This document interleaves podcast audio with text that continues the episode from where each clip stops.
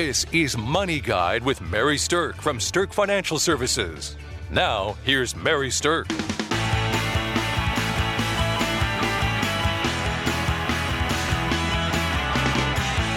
Welcome to Money Guide with Mary Sterk, and today we're going to talk about three personal finance success metrics. Now, when it comes to being successful from a personal financial standpoint, there's really three critical metrics that successful people tend to pay attention to their cash flow, their net worth, and their, their savings rates. So that's what we're going to dive into today. And with me today, I have certified financial planner Kelsey Banky here with me. So, Kelsey, let's start talking about cash flow. How can you talk about cash flow without the word budgeting coming up? oh, it's not possible. And and I guess one of the big things it is that you need to think about with your cash flow and your budget is you need to know how much is coming in. And if you want to make forward progress, less money has to go out than what's coming in. Yeah, it's kind of basic that way, it's right? that simple. And if you've never looked at what's going out, how do you know where you stand? yeah. on that. And that's where a lot of people fail is that they fail to even look at it. And it's not even that you have to hold yourself to this perfectly penny um, down to the penny um, monitoring on your budget. You just need to to have a handle on it. So, um, and unfortunately, budget's not a very fun word, but you do need to, to look at what you're spending your money on to know if you're spending too much or too or you're in the right place. Well, the the truth of it, whether it's the unfortunate truth or just the truth of it, is that cash flow is absolutely without a doubt the foundation of your personal finances. Because negative cash flow, meaning spending more than you're bringing in, is not going to allow you to thrive and grow from a financial standpoint. So, if you're not sure how your spending does stack up against your income, like Kelsey was saying, you really easily can get into trouble. And people get into trouble by overspending in a lot of different areas. So, it can be last minute things that they're spending money on, it can be blowing money on big vacations, it can be buying a house that is too much house for your income level. I mean, there's lots of different things that people overspend on, but they're usually doing it because they're not paying attention. Well, I would agree with that. I mean, people might have a really good month to month spending pattern, um, but something comes up that just kind of blows it up. And and a common one you hear people talk about or become frustrated with is the cost of Christmas or the cost of birthdays or the cost of vacation.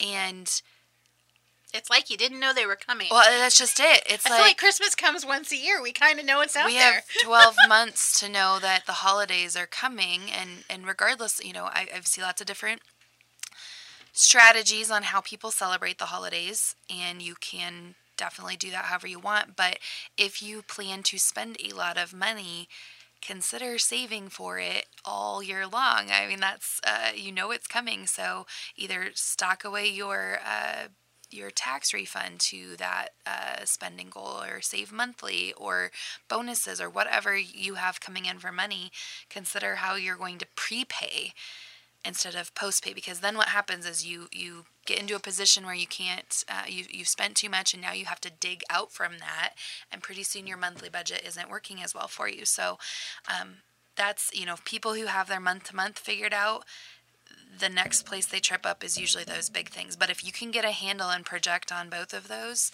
you, you can get yourself in a pretty good situation to then be helping you toward tip number two. Well, here's the thing if, if you're like most people, most people are not paying close attention to what they're spending. And so, if you actually did track or organize what you're spending your money on, my hunch is you're going to have some big aha moments. So, I actually want to put a challenge out there to all of our listeners. And I would like to challenge you for one week to actually track and, and be mindful of every single dollar you spend in just one week. Now, if I told you to do it for a month, nobody would do it. so mm-hmm. I'm just saying, do this for one week. And I would love to hear back from our listeners of what the aha moments were that they had. Because what we find is when people take this challenge, that they find out things about themselves that they really didn't know were happening. Now, hopefully, you're in a position where you have plenty of money and your cash flow is easy and you're not really worried about overspending on things. But especially if you're in that situation, especially if you have ease of cash flow or you think you do, taking this one week challenge to track what your spending is will make you really sit up and kind of pay attention and be thinking, wow, I didn't even know that's what was happening in my household. Absolutely. This is not a conversation just for people who feel strapped for money. This is for all all households. You know, I feel like the the more access to money you have and the more freely that you you can spend without getting into any issues, you start to spend your money even on crazier things. Um, and and probably one of the craziest ones I've seen is paying for shipping like ex- expedited shipping on on lots and lots of stuff and you're looking sure. at it, you're like if we would have just been a little bit more prepared, you, you wouldn't have to expedite things and you wouldn't have to just give this money away because of, you know, needing it sooner. I mean, and, and if that's what you want to spend your money on, that's what you can spend your money on. But what, what gets really cool about this challenge is when you see what you spend in a week and then you multiply that to, to get you a, an annual number, you start going, Mind oh my blowing. gosh, look what this habit, look what this lack of preparation, look at what this visit to this place that I spend this amount of money to every week, look at what this is costing me. And when you look at the big picture of what I like in my case, would I rather spend $650 a year on soda or would I rather put $650 toward, you know, my son's college saving? Like you can start to see how some slight habit changes might get you closer to your long-term goals. Not that you have to do them. So Soda might be very important for people, but when you look at your total spending, uh, there's usually some things people are very willing to trim out in order to reach their long term goals. Which, my favorite story from somebody that's taken this challenge is that they uh, were in the habit of going and getting a Starbucks coffee and a muffin every morning on their way to work which I want to say is probably about six or seven dollars for that morning habit. So they took that challenge and then they paid attention to where the money was going, and then kind of looked at that, like Kelsey said, on an annualized basis and decided that's really not how they wanted to be spending that much money a year. They've had plenty of money, they could certainly afford it. It was just a choice, kind of a values driven choice of how they actually wanted to spend the money. So we introduced them to an app on their phone that they were able to kind of break their habit um, slowly. And so what the app did was say every time that I go spend money at Starbucks, it's automatically going to take this same amount of money and put it into a fund and then they were going to be able to see exactly how much they were spending on this Starbucks habit more over time. And then when they started to see that build and started to see what that number was getting to, they it was easy for them to trim that Starbucks habit back and only go once a week or, or even go less than that. And eventually they just decided not to go at all anymore. And what was cool about that is then they changed their app to every day that they didn't go to Starbucks, the money was going into a charitable fund. so for them, they shifted their Starbucks habit that was kind of throwaway money into a pool of money that was doing good for someone. So, kind of a fun way to see that evolve just from a simple one week money tracking challenge. So, I encourage everybody to do that for one week. And if you have an aha moment, we would love to hear about it. Okay, we've talked a little bit about cash flow currently, and I want to pivot for just a second and I want to talk about cash flow during retirement because obviously that's something that people have to be thinking about if they're planning for retirement. Now, you may have heard me say before that there's an easy way to budget for retirement and there's a hard way to do it the the hard way is to actually do a budget on a spreadsheet and of course kelsey and i are kind of spreadsheet geeks so we love doing that kind of stuff. But there's an easier way to do it and it's called an income gap assessment. And an income gap assessment basically is saying here's all the money coming into your household now. Here's the money that we know is going to come into your household once you stop getting your paycheck and you've retired Here's the things that you are not going to be spending money on once you retire. And here's the things that you're going to start spending money on once you retire. And what's the gap that's left? So it helps us kind of in a quick and easy way figure out how much money is going to need to be pulled from your pool of assets. And then we can use that instead of a full blown budget. So, for people who absolutely hate the idea of tracking what they're spending, and if you, even though it's a personal financial success metric, just aren't going to do it, then the income gap assessment is an easier way for people to understand and assess what they're going to need from a, a cash flow standpoint. And I, I definitely think you should do one of these two things because so many people think going into retirement they just need the same amount of money they needed before they went into retirement and that's not usually the case um, usually there are changes happening um, in retirement you don't have to save for retirement anymore. You maybe have paid off a, a loan to a house or a car or something like that. There's things that are dropping your income need down. There are things that make your income need go up, such as increased travel, maybe, or medical expenses, or hobby expenses, things like that. Um, but you have to you have to evaluate it so that you can make a good educated decision moving forward on how you're going to spend your money. So pick the the long way, which is maybe a little more accurate. Pick the short way, which is going to get you close enough, um, but maybe won't reveal anything to you on how you could um, be a little bit better. Um, both of those options that will accomplish getting to an answer of how much you need to spend in retirement.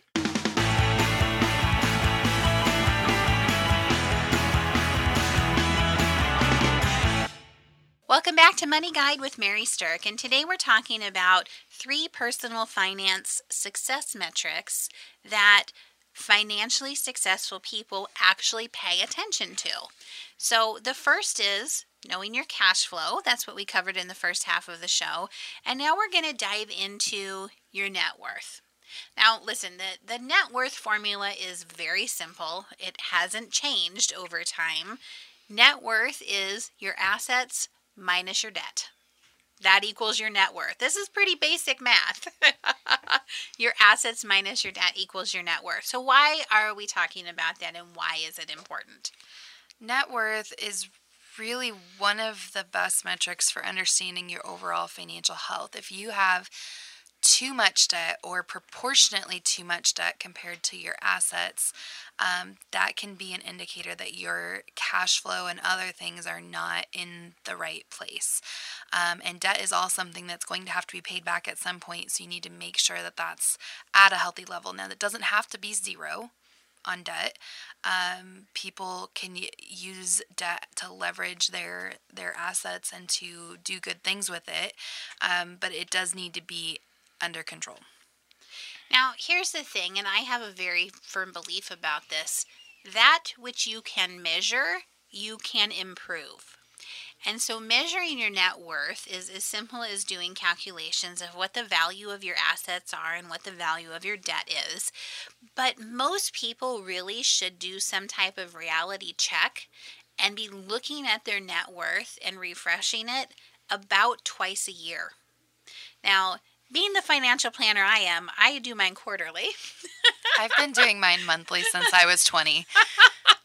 but that's because I like to see progress. And really every month you you can make progress on your net worth if you're paying down debt. Mm-hmm. That's a little bit more principal that you've paid off on your loans and so I've just always been one where I like to see the visual of it of it constantly moving in the right direction. So if I'm going to measure something frequently, I'd rather see it going up like net worth rather than it going up like my weight. I'd like to see that going down and my net worth going up if I'm going to be measuring something on a frequent basis. All right, well, back to net worth. The idea with your net worth is that if you are tracking it, you're probably going to spot some things that you can do to help yourself improve it. So, yes, you're going to be paying down debt, but if you're looking at your net worth once or twice a year, at least you're looking at it through the goggles of did I improve? If I didn't improve, why didn't I improve? And is there anything that I can do about that? And I like the net worth measurement because it's calculating not only how much more did I save this year, which for people who maybe have kids and have you know multiple cell phones they're paying for and and vehicles and maybe house debt and some other things it can feel like you don't make much forward progress in the savings realm it, it can feel like that and definitely some months you don't True. but if you're consistently paying on any debt you have that net worth number can still tick up even though it maybe doesn't feel so again it's it's that pat on the back that just paying things on time when you're supposed to and then doing some kind of savings every month through your job, through personal um, savings. But just even small progress in both of those has a positive um, effect on your your net worth number. So I like that metric a lot. Now, net worth is nothing but a snapshot in time of these values and, and literally by the next day your net worth is probably slightly different right? So my recommendation is that you pick a time and you use that time as a consistent thing. So maybe it's january 1st and july 1st each year that you're looking at your net worth or something like that because those points then being consistent is going to actually show you growth in a year over year basis. What's kind of fun about it is net worth is assets minus liabilities, right? So if you save some, your assets go up. And if you pay off debt, your debt number goes down. And so your net worth formula is driving forward on both sides of the ticket. And so that's why it can be fun to measure net worth, not just debt reduction or not just asset growth, because the net worth kind of gets a double bang for the buck if you're doing both things. it's rewarding both disciplines. So successfully or successful financial people pay attention to this. And if you want to up your game and increase your level of personal financial success, measuring your net worth on a repetitive basis is going to be something that you're going to want to start tracking.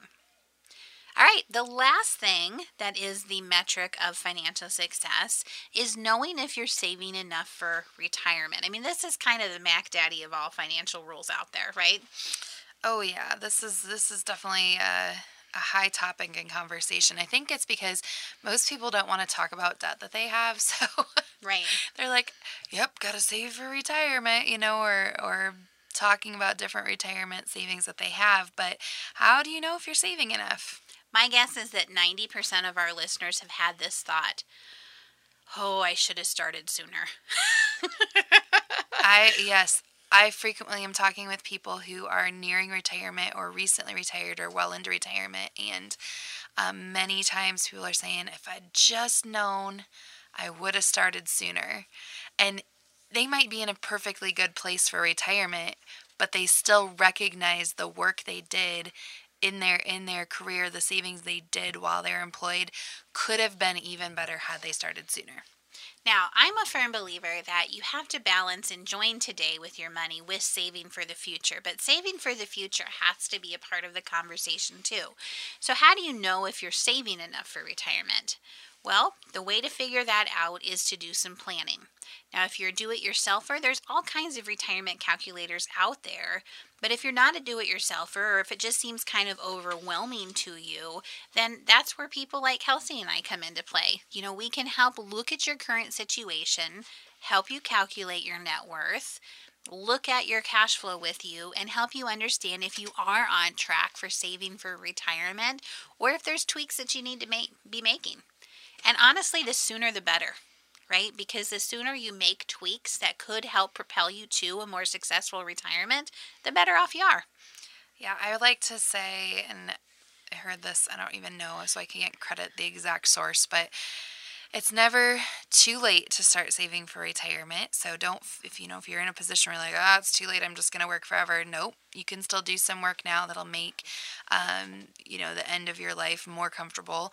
And it's never too early to start saving for retirement. so for those kids who are, are in their 20s maybe and haven't, um, got on board with the fact that they're going to get older someday and they should probably save for that time. Um, starting as soon as possible is the best thing that you can you can do and your your future self. Will thank you. Now, when you're looking at if you're saving enough for retirement, there's some factors that go into it beyond just the dollar amount that you're saving. So, if you have saved some, you have to be paying attention to how is that savings performing and are you invested in something that's actually a quality program or a quality investment vehicle. So the retirement savings conversation is bigger than just one particular number. And then you also have to bring into play the idea of inflation. Things just get more expensive over time. And so, what you're saving for in terms of a dollar amount now is going to need to be bigger over time because it's going to cost more to live later on. I kind of, I'm curious we, we have inflation factors that we apply to things, but it'd be kind of fun to sit here and guess in 20 years what is it going to cost for certain things? Uh, because I can tell you for sure, 20 years ago, things didn't cost what they cost now. So um, I think see if the, if the factors are right or not. I think it's going to be uh, fun to look at. We're going to be having our 15 year anniversary at Sterk Financial next year. But when we had our 10 year anniversary, we did a party that was called the Party of the Decades.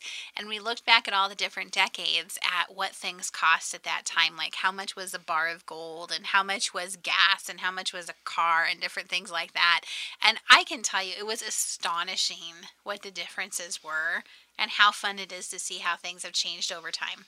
So even just in the five years since we had our decade party, things have changed. Oh, yeah. so the bottom line is this a good plan for someone who has financial success is going to include understanding your cash flow, knowing your net worth, and being sure that you are set to save enough for a strong retirement. Those are the three factors, and those are the things to be tracking. So, if you want help with that, then give us a call. This is what we do all day every day for people is help them with their financial planning. And if you are a do-it-yourselfer, there's lots of different tools out there that you can set yourself up for. So, hopefully, this has been helpful for listeners as they are on their own journey to personal financial success. And we thank you for listening to Money Guide with Mary Sterk expressed are not necessarily the opinion of your audio provider and should not be construed directly or indirectly as an offer to buy or sell any securities or services mentioned herein. Investing is subject to risks, including loss of principal invested. Past performance is not a guarantee of future results. No strategy can assure a profit nor protect against loss. Please note that individual situations can vary.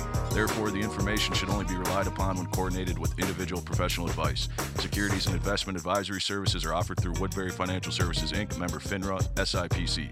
Insurance offered through Sterk Financial Services, which is not affiliated with Woodbury Financial. Sterk Financial Services is located at 350 Oak Tree Lane, Suite 150, Dakota Dunes, South Dakota 57049, and can be reached at 605 217 3555.